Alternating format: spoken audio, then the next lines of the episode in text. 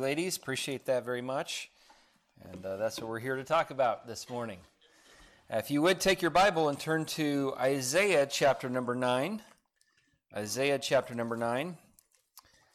And uh, normally on Sunday mornings, if your Bible kind of automatically flips open to Mark, uh, I understand. We're going to take a little hiatus from that uh, for a couple weeks as we uh, consider this time of year and of course, what uh, the Lord did for us in, uh, in coming to this earth. And, uh, but today we're going to look at the names of Christmas, the names of Christ.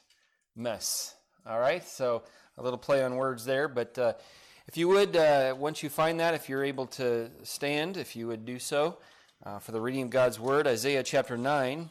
And we're just going to read verse number 6 together. Isaiah chapter 9 and verse number 6.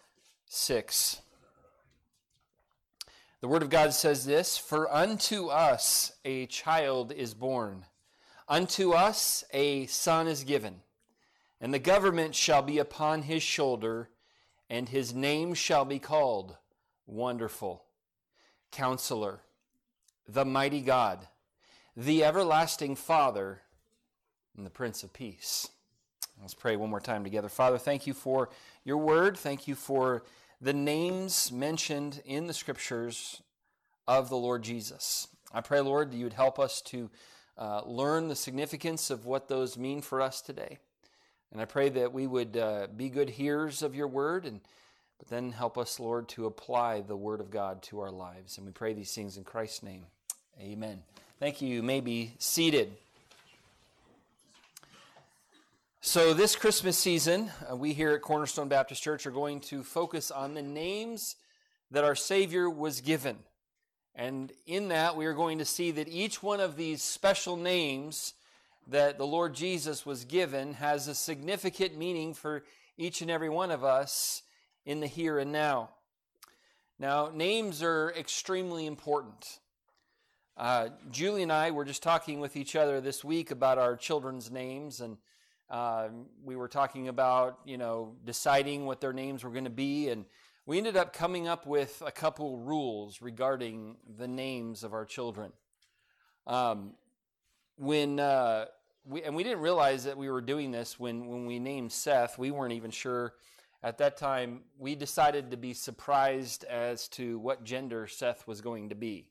Uh, we we had no idea if it was a boy or a girl.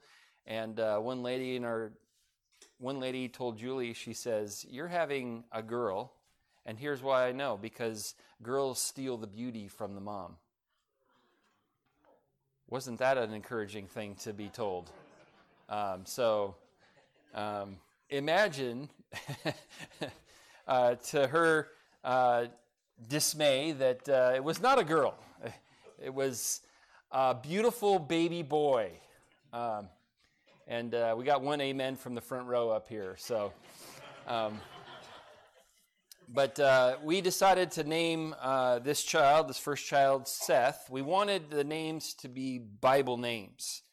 But then later we decided, you know what? We want all these names to not only be Bible names, but we wanted them to be one syllable Bible names.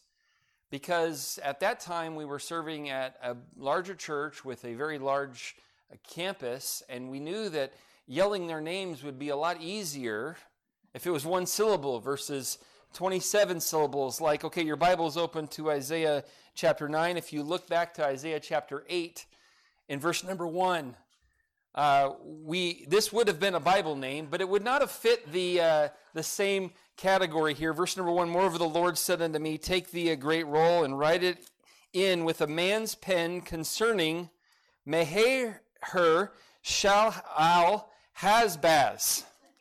Uh, can you imagine naming your son that? Okay. Uh, so we decided, okay, they have to be Bible names. Uh, and, and just because it's a Bible name doesn't mean, you know, Cain is one syllable, but we're, I don't really want to name our son Cain. Okay. He doesn't exactly have the best reputation in the scriptures. So Seth, and then uh, Luke, and then Mark, and then Faith, all again, Bible names, one syllable, and uh, that's what we decided to do. And, uh, and then I've, I've shared this before, but it's, it's been a minute. Um, but uh, my name is Eric, uh, not a Bible name, but a name that I really love, especially when I found out what my, my dad wanted to name me uh, before I was actually named. He wanted to name me, he really liked the name Clarence. Okay? and, and, and I know some Clarences, and, and I don't want to knock people who have that name exactly, but it, it's not my favorite name, okay, Clarence. And uh, my, my mom, she said, We're not naming our son Clarence, we're naming him Eric. And I'm really thankful my mom won that argument there. And I, and I was sharing that with my wife uh, when we were dating, and she said, Are you serious? Because something similar happened to me. Uh, my, one of my family, I think it was your grandma, really wanted to name you Penelope. And, uh, and, and like Penelope, really? I mean, I know there's some famous people named Penelope, Penelope Lope or Cruz or whatever, and I don't, I don't really know. Anyway, uh, Penelope's not exactly the most appealing name in the history of women's names. Um, and so uh, her, her, her parents were like, no, we're naming her Julie. Uh, but it could have been this morning, it could have been Clarence and Penelope Johnson. You know, it could have been. It could have been. But I'm thankful that it's not, that it's actually Eric and Julie. And uh, no, you're not allowed to use that name on either of us, okay? Because that is not on our birth certificate. No, you're not allowed to use that. But, but we're here not this morning to talk about our names. We're really here to talk about the name which is above every name, uh, the name of Jesus. And it will be at that name that every knee will bow of things in heaven and things in earth and things under the earth, that every tongue one day will confess that Jesus Christ, that name, is Lord to the glory of God the Father. There are many names given to our dear Savior in the scriptures. In fact, there are over 250 different names and titles given to Jesus Christ in the Word of God. And while it would be good to cover all of them at some point this Christmas season, we're only going to focus on just seven of them. You're welcome. Um, uh, but we are going to just look at seven of them as we go through this series. Uh, we're going to be, uh, of course, here today in this in this service. Uh, tonight, not going to be in this uh, series, but we will look at it next Sunday morning, next Sunday night, and then, uh, Lord willing, finish on Christmas Eve as we look at these seven different names. And of course, the number seven is the number of completion. And so I thought that we would just do seven of them as we look at His name which is above every name. Now, Isaiah is given a special prophecy here concerning the coming Messiah of both his first coming in the form of the little baby, Christmas. Uh, this is what we're celebrating, but then also his second coming and what he would one day do uh, as he comes back for us. And uh, in that, there is some names given that uh, he was going to be uh, called by. And in verse number six, we see here, For unto us a child is born. Of course, that is a reference to the first advent, to uh, his first coming to this earth in the, in, in the first Christmas. For unto us a child is born, unto us a son is given, and the government shall be upon his shoulder. That's a reference to his second coming, to his second advent. And then uh, his name shall be called Wonderful Counselor, the Mighty God, the Everlasting Father, the Prince of Peace. There's five names listed in this particular verse, and then there's two others that we'll look at um, as we get to Christmas Eve. But uh, today I want to just uh, focus in on the first two names mentioned here in verse number six the name Wonderful and the name Counselor. So let's look first this morning at the fact that his name shall be called Wonderful. And that is the first one listed. As we mentioned a moment ago, as we sang uh, the, the song, His Name is Wonderful, it's not just, and, and we usually use the word wonderful as an adjective, don't we? We, we just say, man, that was a wonderful. That was a wonderful sermon that our pastor preached. That, that, that gets used quite a bit, I'm sure, in your home. I hope it does. No. Um, but, you know, if you go, to, you go to an event and it was really great, you might say, well, that was a wonderful event. Or, man, that was a wonderful meal that you made, honey. Uh, you might use that as a, as a, we traditionally use the word wonderful as an adjective, but it's not used as an adjective here in Isaiah 9 6. It is, it is used as a name. That, that's his name. It's used as a noun. And so, uh, because he completely embodies what the word wonderful really means. Okay, what does the word wonderful mean? Well, it means marvelous thing. The Hebrew word for uh, wonderful uh, can also mean marvelous thing. Well, isn't the Lord Jesus pretty marvelous? Uh, another uh, definition given by somebody else means uh, this word is derived from the verb uh, pala, which means to separate, to distinguish, or to make great. It is applied usually to anything that is great or wonderful as a miracle. So, if you ask me, it's a very appropriate name for our great Savior. Wonderful. Uh, some of you have maybe have watched the show uh, Shark Tank, and uh, one of the investors, usually the guy sitting in the middle, uh, his name is known as Mr. Wonderful. Well, he doesn't exactly embody what the definition we just. Uh, I've watched it a few times, and and uh, he doesn't exactly uh, def- fit this definition here, but. Uh, and, and his name could be called Mr. Wonderful. Okay, whatever. You can you can think you're all that in a bag of Cool Ranch Doritos. But um, but but here's the thing: Jesus embodies. He's not just Mr. Wonderful. He's just wonderful. That's his name. It's not just a def, It's not just an adjective to describe him. That's who he is. Now, what about our Savior makes him so wonderful that that's what his name would be? Well, I want to look very quickly this morning at uh, four aspects of, of the Lord that, that say that he is indeed wonderful. First, uh, let's notice that his coming was wonderful. His coming was wonderful. See, how he came to this world uh, was extremely wonderful. Okay, not the way, though, the world would consider wonderful. I was reading about how Prince George, who uh, is now eight years old, and uh, they just put out their, um, you know, Prince William and, and Kate um, put out their 2021 Christmas picture, and they're sitting there in Jordan and in kind of casual clothes.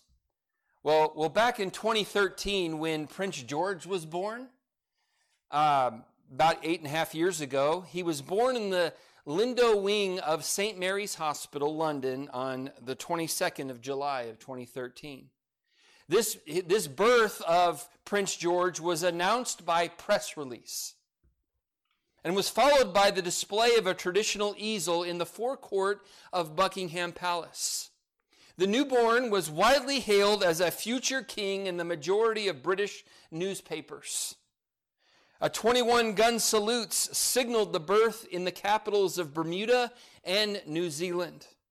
The bells of Westminster Abbey and many other churches were rung after his birth, and landmarks in the Commonwealth realms were illuminated by various colors, mostly blue to signify the birth of a boy. And on, on 24, uh, on July 24th, just two days after his birth, his name was announced as George Alexander Louis. Prince George's official title and style is, quote, His Royal Highness Prince George of Cambridge, which he has carried since birth. Now, this all makes sense in a worldly sense because Prince George is heir to the throne. Okay, well, Let's compare that with Jesus, the King of the Jews. When he was born, how many 21 gun salutes did he have? A grand total of zero. You see, uh, Jesus, the King of the Jews, entered this world in a very different and in a very humble manner. There were no press releases, no 21 gun salutes, no media coverage, just a heavenly announcement to a bunch of lowly shepherds who came to see the newborn King of glory who was laying in a manger because there was no room in the inn there in the little town of Bethlehem. You see, the, the way he came was, was pretty wonderful. When you consider here God entering, in, becoming man and, and entering into this earth that he created, he could have come in great pomp and circumstances, and certainly he deserved all that. But instead, he came in a very lowly manner. His coming was wonderful not in the worldly sense, uh, but in a sense that he was willing to lower himself in such a way to not create a big uh, hoopla, but he came in a very humble way. He also was born of the virgin birth. Uh, he was born of a virgin, the Virgin Mary. And that was the cornerstone and the bedrock of our Christian faith. Without that, uh, we don't have a sinless bloodline. Without that, we don't have a, a, a satisfactory substitute on the cross of Calvary. We needed the virgin birth of, uh, of Christ. And, and by the way, you think about it, you think about the fact that Jesus resurrected. Um, there, there have been people resurrected before Jesus resurrected. There have been people uh, since that, uh, I mean, Jesus wasn't the only one to have died and then rose again. Now, Jesus is the only one to do that on his own power. Uh, but others had experienced a resurrection. And one day, Lord willing, all of us, or not Lord willing, uh, all of us will experience the great resurrection at, at some point down the road. But, but no one before or since had ever been born of a virgin. Only one. And that was the Lord Jesus. Uh, no wonder they called his name wonderful. Also, he f- was the fulfillment of uh, Old Testament prophecies regarding the Messiah. Uh, a number of years ago, a man by the name of Peter Stoner and Robert Newman wrote a book entitled Science Speaks. And I know uh, we're kind of over the word science uh, in, the, in the last couple of years, aren't we? I don't really want to hear any more about science. Um, but this book was based on the science of probability and vouched for by the Amer- vouched for by the American Scientific Affiliation. It set out the odds of any one man in all of history fulfilling even only eight of the 60 major prophecies fulfilled by the life of Christ. So, for him to fulfill just eight of those 60, the probabilities of one man doing all eight of those uh, are astronomical. And they calculated it this way the probability that Jesus of Nazareth could have fulfilled even eight such prophecies would be equal to 1 in 10 to the 17th power. And I think we have a slide there. And uh, the number is, and I, and I had to look it up because this is beyond trillion. I, I couldn't remember what was beyond trillion, but if you don't know, it's quadrillion. So it's 1 in 100 quadrillion. The chances of Jesus fulfilling eight, just eight of the 60 prophecies, and he fulfilled all 60, by the way. And Stoner claims that, and here, here's how he would explain it to help us maybe make sense of this a little bit better. He claims that many uh, that that many silver dollars, so 100 quadrillion silver dollars, would be enough to cover the face of the entire state of Texas two feet deep in silver dollars. So that's, uh, that's how many silver dollars it would take to cover the entire state of Texas 100 quadrillion and two feet deep. And, uh, and then, uh, now, most of us have been to Texas. Um, and it's a it's a great state, except for their football team, right? Um, now it's a pretty big state, as you know. And uh, what what they what they said would be is they would mark one of the silver dollars somewhere in these 100 quadrillion silver dollars. And the chances of you going and putting a blindfold on and picking one from somewhere in the state of Texas, two feet deep, covered in silver dollars, picking the one that was marked, that would be equivalent to what Jesus did in fulfilling just eight of the prophecies from the Old Testament. Pretty amazing. Pretty wonderful, if you ask me. See, his coming was indeed wonderful. But then uh, notice here, uh, secondly, not only was his coming wonderful, but his character was wonderful. As Jesus grew and, and began his public ministry that we uh, see recorded in the scriptures.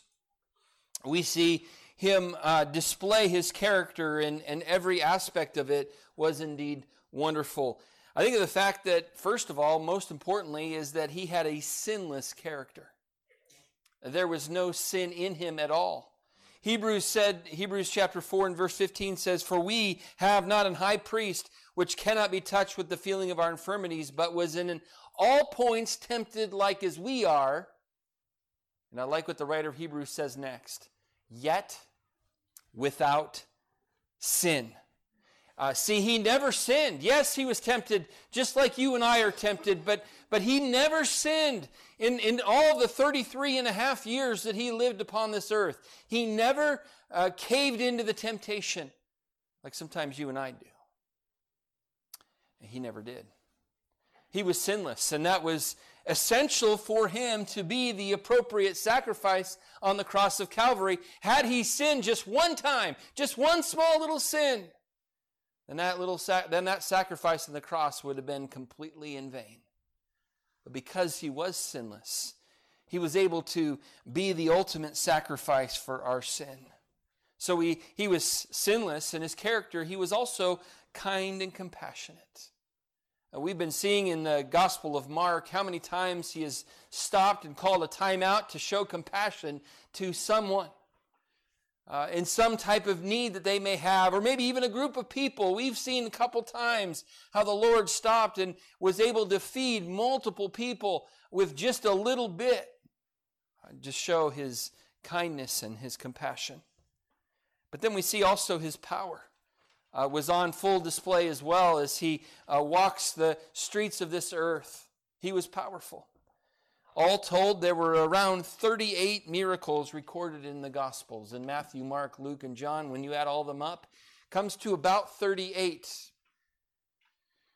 Uh, but the Apostle John said, as he ended his record, uh, ended his uh, the Gospel of John, here's how he ended it. The last verse in his book, the very last verse, he says, uh, "There are also many other things which Jesus did."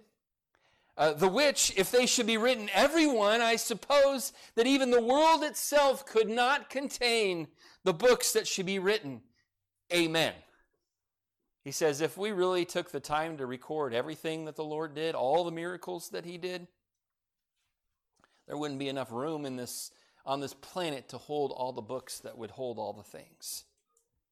Because Jesus did do quite a few miracles that were recorded, but then all the things that just kind of got, it was like, oh, Jesus healed another person. Do we need to write that one down? Nah, we already wrote one that was similar to it, so let's just leave that one in.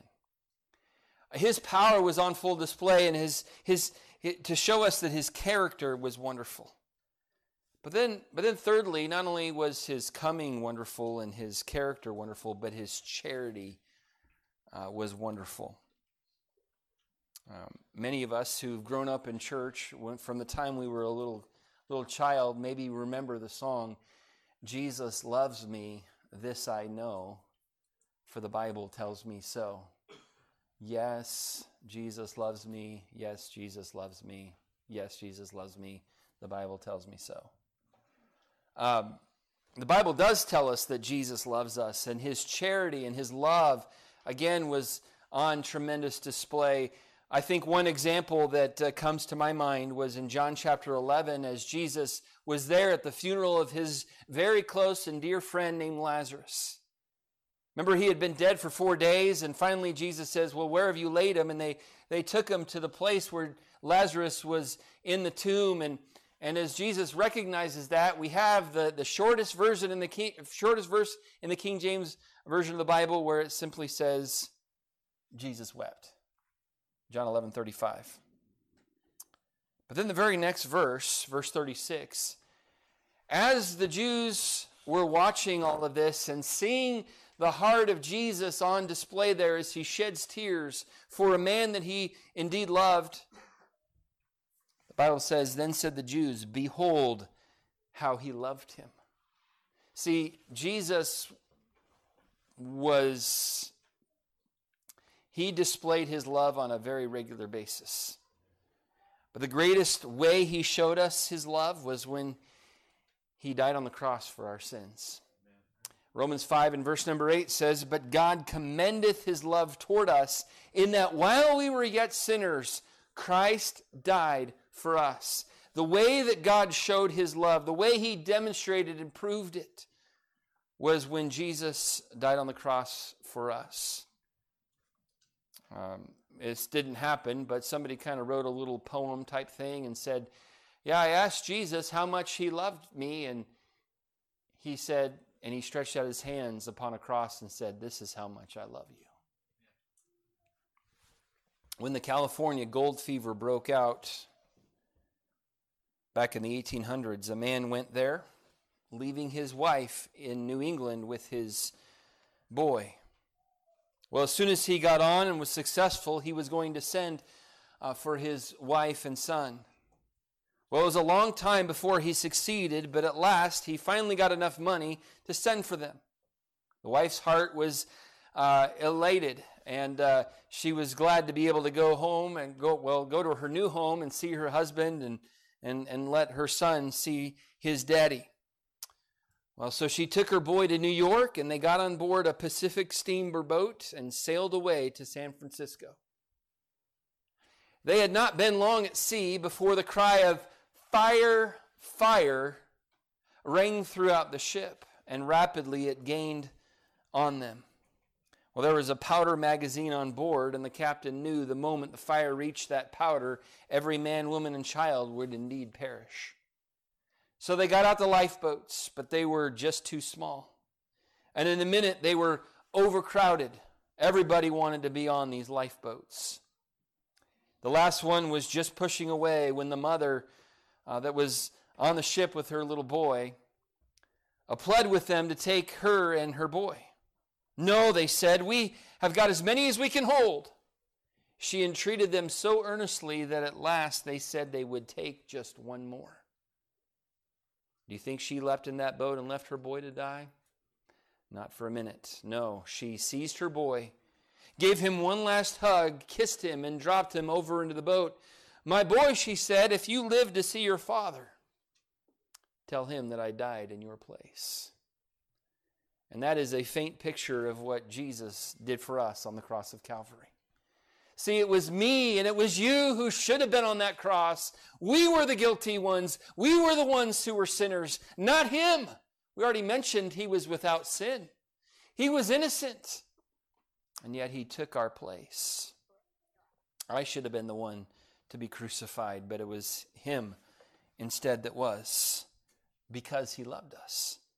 1 John chapter 3 and verse number 16, not John 3:16, but 1 John 3:16 says this, hereby perceive we the love of God because he, Jesus, laid down his life for us.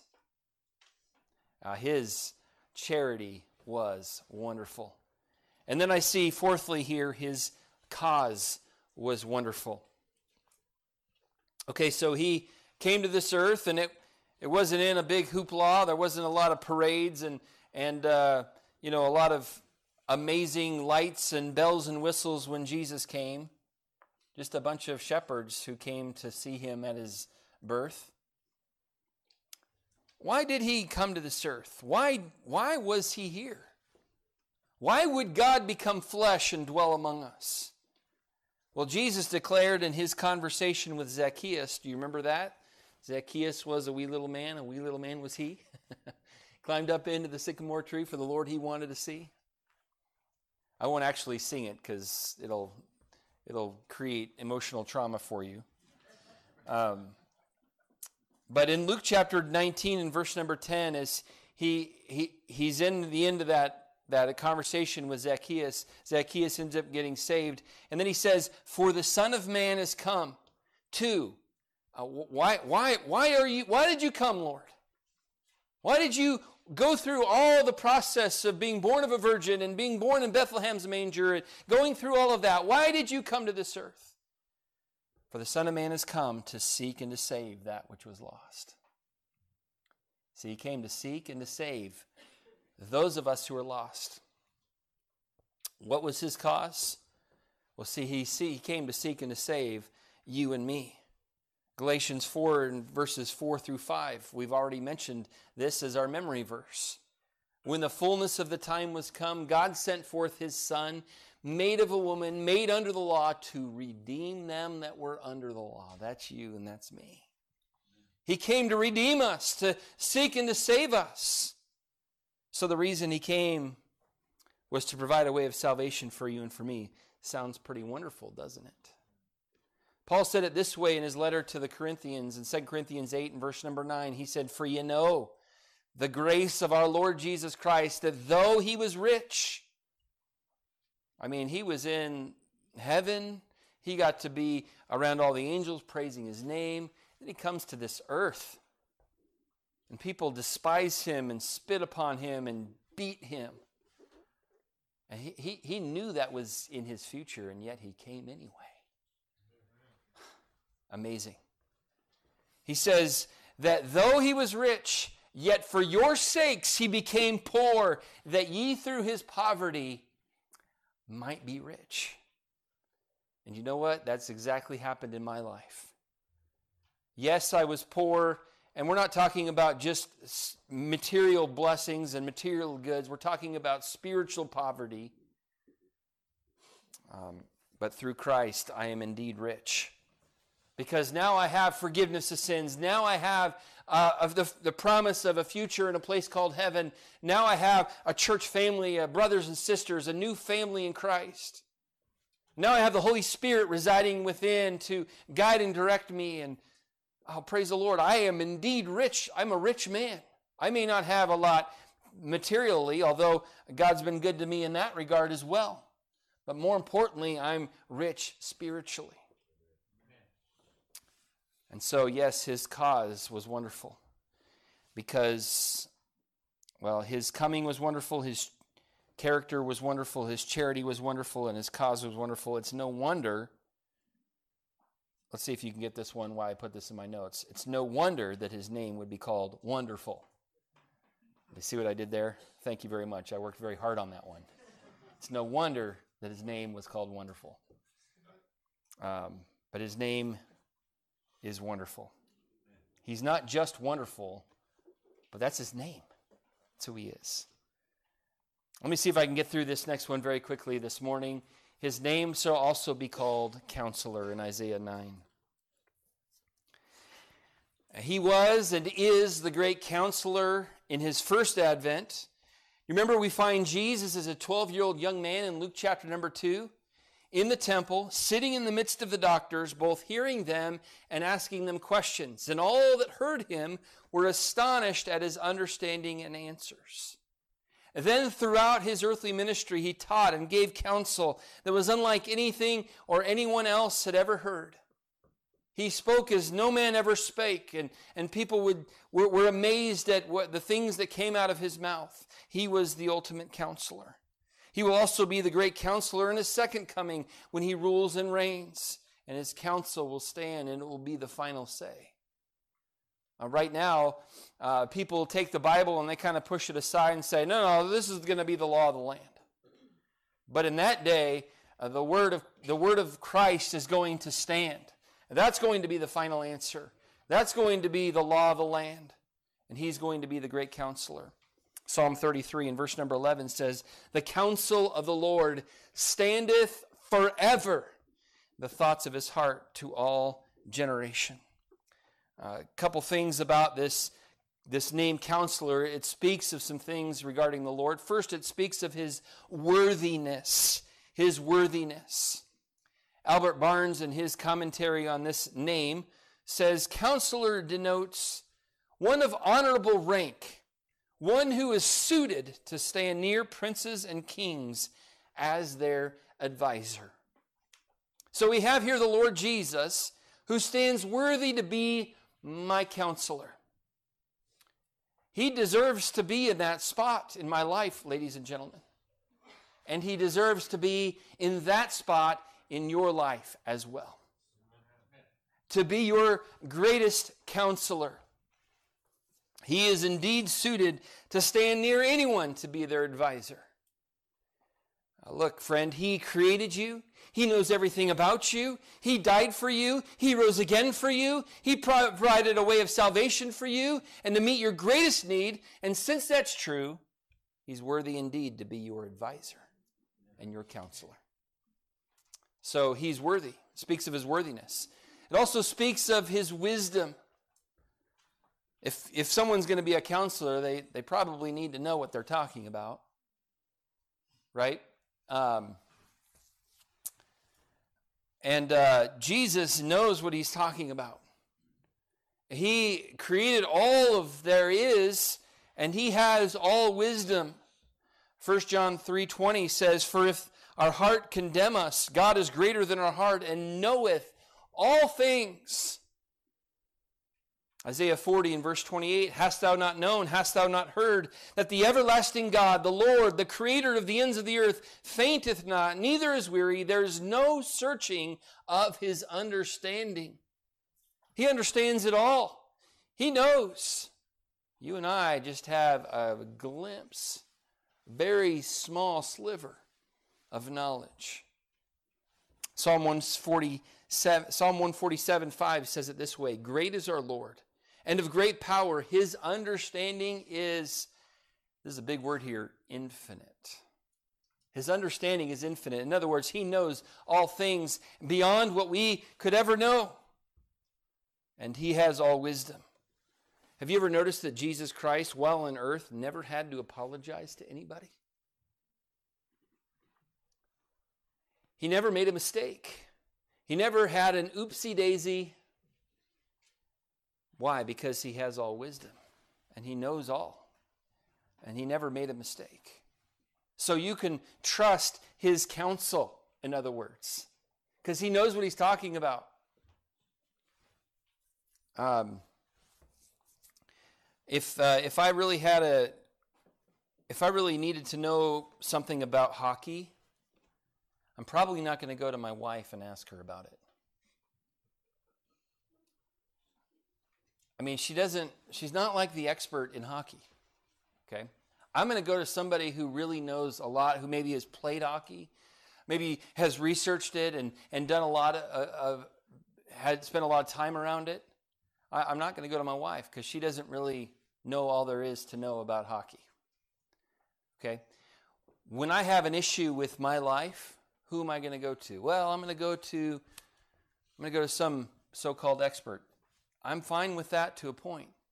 But let's go to the Lord first because He has all wisdom, He has all knowledge. He is the great counselor.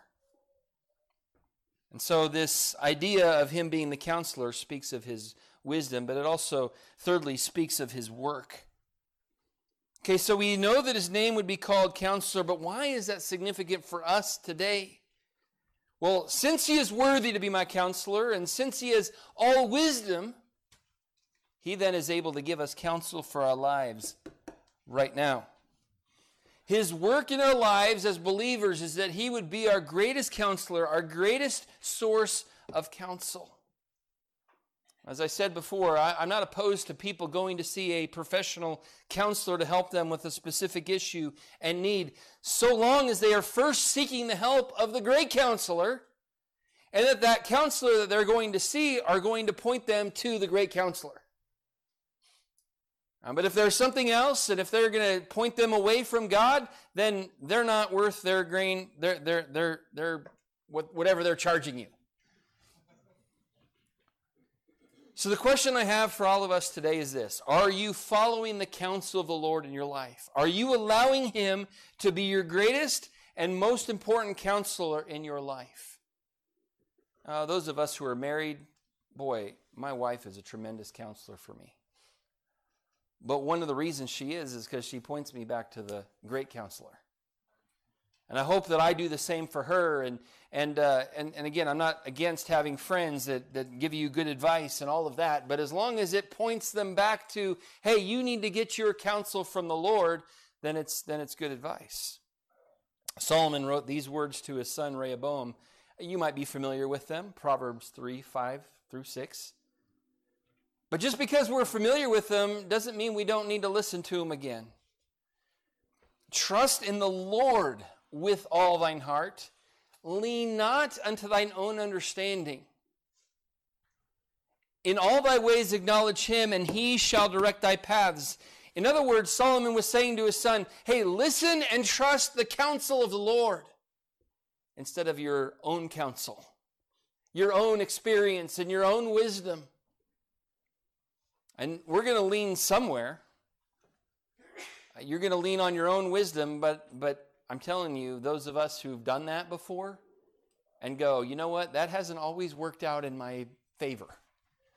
But when you lean on the Lord, on those everlasting arms, He'll never leave us, and He'll never forsake us, and He'll never fail us. And so, uh, as He is our counselor, let's lean on Him and His counsel as opposed to just our own human wisdom and experience. Later, Solomon writes this in Proverbs 19:21. He says, "There are many devices in a man's heart. Nevertheless, the counsel of the Lord that shall stand." So, as we live our lives, we can live it according to our own understanding, according to the devices in our own hearts, or we can live our lives according to the counsel of the Lord that will stand forever. It's up to you. What are you going to choose? Are you going to allow Him indeed to be the counselor in your life? Now, one day he's going to uh, literally sit on the throne and, and rule and reign for a thousand years. It's going to happen. But right now, guess where he rules and reigns, or at least he desires to? In each of our hearts. And he has counsel that he wants to give us through the Holy Spirit and through the Word of God. What are we going to do with it? Are we going to disregard it and say, well, that's not what my flesh wants to do? Or are we going to say, you know what? I'm going to trust and obey, for there's no other way to be happy in Jesus. So this morning we've looked at two names the Lord Jesus. The Savior was going to be given. He was going to be given the name Wonderful. And in that, I see, boy, what he did for us on the cross of Calvary was wonderful. If you're here this morning and you've never trusted Jesus Christ as your personal Savior, look, he died on the cross for you. Yes, he died on the cross for me too, but, but he died for each one of us as if we were the only one on this planet. Because that's how much he loves us. And if you're here and you've never been saved, today is the day. But his name shall also be called Counselor. He desires to counsel, to be your greatest source of counsel and, and, and through the Word of God, through the Holy Spirit that uh, guides us and directs us in, our, in this life. Look, my encouragement for all of us is to seek and to trust His counsel in this life. These, these names that He was given, they weren't just happenstance, they weren't just accidents. It wasn't like God had a, a, a baby name book and we're like, let's slip through here. Ah, wonderful, that sounds good. They were all there on purpose uh, for us. Okay? He's wonderful. Trust Him as your Savior. He's our counselor. Let's trust Him in this life with the different things that He needs to guide and direct us in. Let's pray together. Lord, we do thank you for your love for us. Thank you for the names of Christmas, the names that Jesus was given. He was given the name Wonderful. And Lord, as we look at your life and what you did for us and coming to this earth and, and why you came and, and, and how you displayed your love, Lord, all we can say is, Lord, that's an appropriate name, wonderful. And Lord, if there's one here today that's never trusted Christ as their Savior, never realize, realized how wonderful you are, I pray, Lord, today would be the greatest day. May they come to Jesus and be born again. And then, Father, for those of us who have been saved, Lord, help us to allow you to be our main source of counsel in this life. Help us, Lord, not to look to worldly philosophy or just what our friends say. Help us, Lord, to look at what your word says and what the Holy Spirit is guiding us to do, and help us to do it, to listen to that counsel. Our heads are bowed, our eyes are closed. I'm going to ask uh, Miss Pat to play through on this uh, next song. And as she does, I want to invite you to have a time of prayer and thanksgiving and perhaps a time of decision as well uh, in your relationship with God as she begins to play.